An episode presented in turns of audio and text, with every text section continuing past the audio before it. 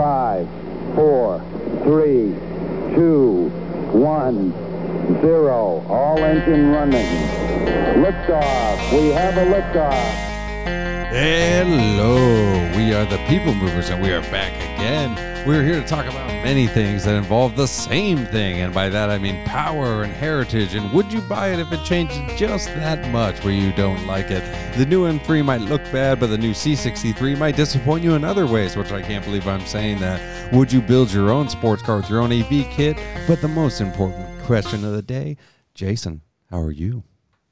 I'm wonderful today, Brian. It's a pleasure to be here with you. Yes, I'm excited. I was just getting ready to say, for the first time ever, the People Movers took a trip, and I can't say that because we didn't get to take our official trip, but I took a trip to Denver with my brother's help, and we got to drive a C63 AMG, a W205, a 2020 coupe, not an S, so 469 horsepower. Fantastic options. The lighting, the things we wouldn't get. That's what I liked about it. The technology and lighting things we would not check. But as a former W204 owner, my brother and I were wondering the whole time, would it be better? Jason, you wonder, I wonder, what do you think you would have? Any questions about the new W205? You know, I like the first, you know, iteration of the of the W205, but the refresh one has oh, such Oh, yeah. a cool interior. Oh, I mean, yeah. It's, you know, I gotta be honest, those things when we were younger that I didn't understand that what you got with that premium level of car was a lot of those, like you said, you know, the courtesy light stuff. And, you know, some of those little things that are just geeky and neat that don't necessarily make the car any better to drive, just more pleasant to be in. So I love the current W205. I mean, it is without question. I, that's one of the things I found myself gushing about. But I wasn't, you know, we weren't like totally unaware of this. When I had my W204, I said to you from day one, I hated the Mercedes phone dial in the front. You know, it was like a classic payphone right there, so you could dial away. It was very dated, looked terrible. The nav was terrible. Even in the refresh, it was still not quite Mercedes. You know, they were still treating it as a C class. You know, I, I think that's what I liked about the W205 C63. It's clearly an AMG. There's no like, I I definitely feel like the party piece of the W204 was that monster that lived under the Yes. bonnet. I mean, oh, that- yes. yeah, I mean that thing was just as subtle as a clap of thunder. I mean, Yeah. just A true hero, but Jason, that's what's funny is we've talked on this show many times about like getting older and liking things we never thought we would. That was the first thing I looked at in the car. That's crazy. Like we got in the car and the gentleman who loaned it to us was very nice. He was like, "This is the button to turn off the auto stop." Boy, I appreciated that. I was like, "Wow, thank you." This is the button to make the exhaust louder. And I went, "Oh man, you are just a kind-hearted gentleman." And truly the first two buttons you're gonna look for. Yeah. yeah, what a nice guy. Just give me the guide. I appreciate that. And then I got in it though, and the first thing I personally looked at, and I can be honest with anybody listening and you, was the range. I looked at the range. I had to look Oh, at the yeah. range. So when we landed, I looked at the tank size. The tank size is the same as the W204, 17.4 gallons. My old W204, when I started with a full tank, said 174 miles a gallon. I could. I can testify after about 7,000 miles of ownership that it was about a seven mile per gallon vehicle.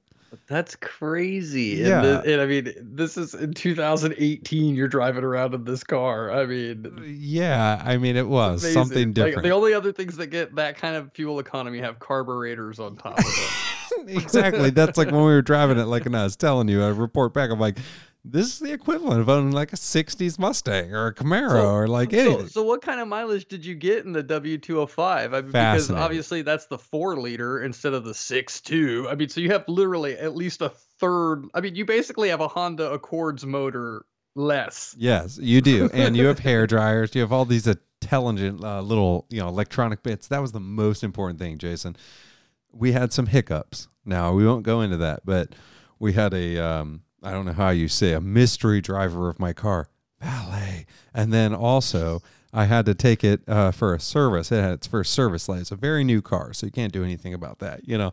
So I drove it kind of, kind of, kind of calm by all stretches. But even at the end of the day, with some pools and some generosity exploring it, how much would you guess, Jason? They say for Mercedes it's going to be in the teens and the 20s. Would you really believe it'd break the 20s? 469 Yeah. horsepower. I would think that with conservative driving, you could probably touch like 18. Wow, I like you know, that. 18, 19. I mean, if you if you really behave yourself, though, I think anytime you make boost, you'll watch that number go down like a submarine with a door open. That you was- know, like That was exactly what I thought, but I'm not gonna lie. There's a little, there's all kinds of clever gadgets, which we didn't know how we felt about. You know, as far as the digital dash, love the digital dash, loved yeah, it. I was gonna ask you. I didn't want to interrupt you on that, but the digital dash truly spoke to me in that car. Yes. Well, I mean, that was something I was like ready to hate. But while I was using that, when you're making normal freeway little passes and doing those things, you'll see it display that it's only using a rough 80 horsepower or sometimes 44 horsepower to cruise. So our entire trip, we averaged, wait for it, 22.1 miles to the gallon. Wow. 22.1. That's immense. 22.1. I mean, I don't. I mean, I know obviously it's a horrible comparison, but that's very usable in the real Very world. That's usable. like Very. Corvette usable. Oh, don't go there Uh, yet. I no, say I'm not saying it's like, a, yeah, Cor- I'm but I mean, you. Corvettes were one of those Yes. cars, Brian, that went from shut down eight, a tr- run four, use it economically. Yeah. Well, like the double overdrive, a fifth and sixth gear both being overdrives and stuff. You know, I mean, Yeah. where you could conceivably get like mid twenties in See, a Corvette. Well, you that's know? also a massive difference between the previous That's one with crazy. the seven speed and now this one with the nine speed or whatever it has in it. I don't think I hint. I, I there's no way it would has a tenth gear because I hit ninth. Um, but either way, I'll say that the econ the economics of that where you're just rolling at normal speed and it's an eighth or ninth and you're doing 1800 RPMs. The transmission has a lot to do with it. I'll say that. Yeah. I mean the the motor size, the turbos, 100 percent, but the transmission was buttery smooth. And then when you were cruising at freeway speeds, it was using nothing. Like I said, sometimes when you're cruising doing 90, it was using 44 horsepower, i.e., what my old Subaru wagon had brand new in 1990. yeah. uh, well, I have a couple of questions on it. Number one was the digital dash. You know, now I always think now I think this is my age because when I think digital dash, I picture like Aston Martin Lagonda in the 80s, Mm. you know, or like Mm, yeah. Nissan Z in the mid 80s that was just like LCD bars on a black background. You know, Which- not Which cool, the you last know? one to work was the S2000 with that. Yeah, but that was even that was so primitive by today's Oh, standards compared dude. to you know. I like mean, I said, so- last one to work where you I would still get in it to this day and love it. Yeah, no, I agree with you on that. That's one that has aged surprisingly well. I'm not talking Uh, about like grandma's 50 that had the little, you know, like diagnostic system where a light lit up, which we loved at the time. you know, we loved It seems so high tech that it'd be like, you see that yellow light? That means the hatch isn't closed. Which in reality, it probably only had a yellow light. I was thinking that earlier today, like a, a signal went off on a Mercedes. And I was like, remember the days we, when you can only have a lens that was colored? And then- like warning. well, yeah. you had a lens that was like colored and you had to have a clear light. You know I mean? Now you have an Right. LED. So you can, whatever color you want, it's still going to flash like a bright yellow, you know, or whatever, but the lens is clear. I was just laughing about that. But grandma's Mustang would be similar. I, I was surprisingly um, smitten by the dash in that car, but also the dials for the comfort Yes. settings and the traction control. We, I'm not gonna lie. I don't think I've ever geeked so hard on something that I don't necessarily need. I mean, every car I have, you just p- push or hold or whatever a Yeah. button to make the traction control. oh disappear. boy, I know where you're going. But boy, when I looked at that, I went, I'm not gonna lie. I never knew I needed that. Yeah, the, the, the, the smartest gimmick Mercedes ever did. Now we have a gimmick they can get rid of as well after this. But the smartest gimmick they ever did, my brother's referring to, they took the little dial off the AMG GT and put it in the C63 like lunatics, like proper lunatics. So on one side of the steering wheel, and now you could 100% make the argument that the steering wheel is way too busy. For me, whatever. Modern cars, though. Yeah, it's modern mean- car. Although I did get, I did truly get blinded at one point doing 90 miles per hour because the reflection from the beautiful metal on the steering wheel literally blinded me in the eyes on the freeway. So that was, that, that's a real world problem. reenacted a scene from Hook in your eyes. Yeah, without question. I mean, I fully blind. I was like, ah, I mean, like full thing. But what my brother's referring to, like, if you want to adjust your traction control on the W two four, it's very boring and very, uh, how do I say, Texas Instruments, Texas Instruments, uh, computers or calculators. Yeah, I can't remember. It was like a calculators and T86, yeah. whatever it was in our days. You're too old to get that reference. But either way, This has this beautiful LED dial where once you turn it, it just changes colors like a lightsaber, telling Like, you it's the like a it's like a volume knob Oh, it's- control. only of terror because then on the display screen it tells you everything it's adjusting. This is the throttle. This is the. I mean, it just ramps you up. And then on the other side, you have this beautiful, elegant little LED dial as well. It's not a dial. Excuse me. You got two buttons. One is to move forward.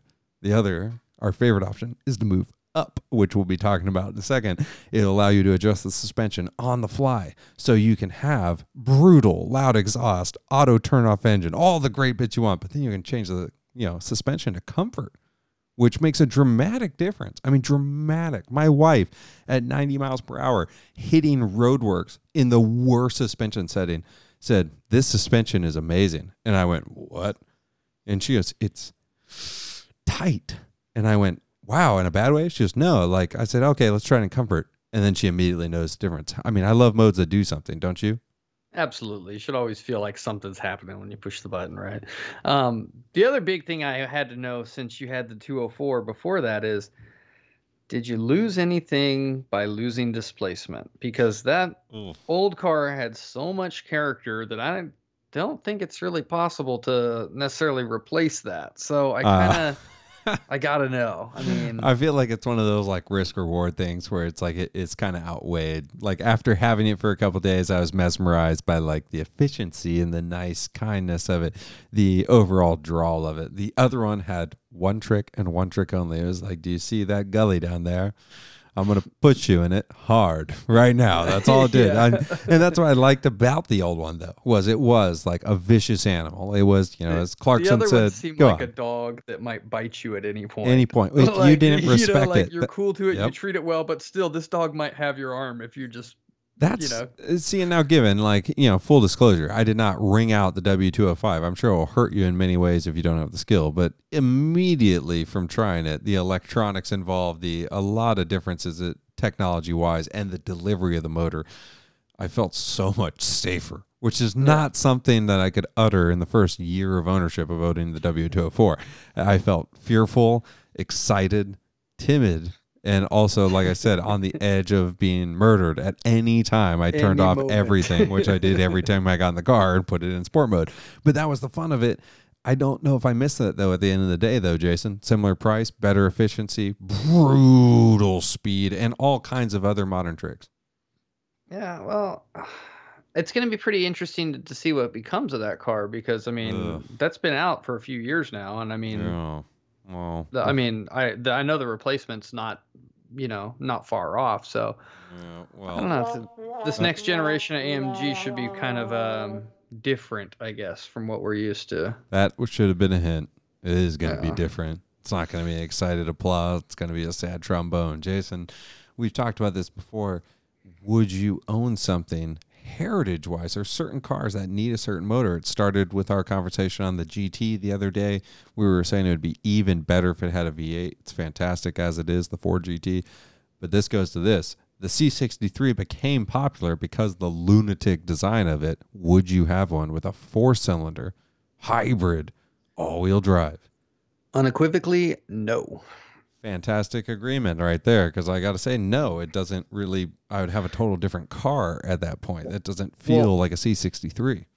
Yeah, I do feel like um, much the same way a 911 has to have that silky smooth six cylinder soundtrack. Right. Uh, a hot a, a hot Mercedes AMG has to have the beating heart of a V8. We agree I with mean- that. I mean, but I, I mean, a V12 is the only exception to that from AMG, but otherwise, I, I- mean, I think the more I've thought about it, it's more how you set the precedent. Like we were talking with the M3. The M3 went from a four cylinder to a six, but it only got better. And then it had two historical generations with the six, racing wise, ownership wise. Then they went to an eight. It wasn't a bad car. It just wasn't what it was. So when they walked down, it already had pedigree and heritage. The Mercedes didn't make a name for itself until the W204 C63. They had the C32, the C55, which were pretty much meh in comparison to the M3. You know, so it's kind of like that's where they drew the line in the sand, in my opinion. But I'm I'm thinking even further, like in AMG's lineage. If you go back to cars like the Hammer and stuff like that, I mean, those were just whacking great Yeah. V8s in a in a sensible German sedan. You know, one of my favorite early '90s, you know, super saloons is the E500. Oh, without You know, the ones that were built by Porsche with an AMG source powertrain. Saw one I the mean- other day, Jason. Fifty or uh, ninety six thousand miles on it. Forty nine thousand dollars. Yeah, the prices are so. and it was a so one-owner car. on. Oh wow, that's pretty impressive. Would you have it? That's a lot of mileage. I know, you that's what my the thing, too. Is though that's a Mercedes from those were the like the last V8 hand built. Mercedes too that were Porsche You know, built I mean- motor. I mean, uh, no. Porsche built the Porsche assembled the cars. Oh, I thought they built the motor. Yeah, oh, my fault. AMG provided the hand built powertrains. Very So low the numbers in the U.S. too. Entirely built. That's yeah. an interesting fifty thousand quid one right there. We're talking about. Not to mention, you want to talk about a car only the coolest car people would be like, "Wow, Oh, yeah. nice choice." you know I Exactly. mean? That is beyond subtle. Well, like Jason, you have to be in the club to be into that. I know? think I think my big thing is this, like AMGs and stuff like that. I think there's a lot of popular people that think, oh, just the looks of them, they'll buy them anyways. But my bigger question is, once that branches out to the purest, purest, the mid-engine Corvette succeeded because it was such a technological advancement, but it still fires off an LS. But that's the cars we're really interested in, like the Mustang or a Corvette.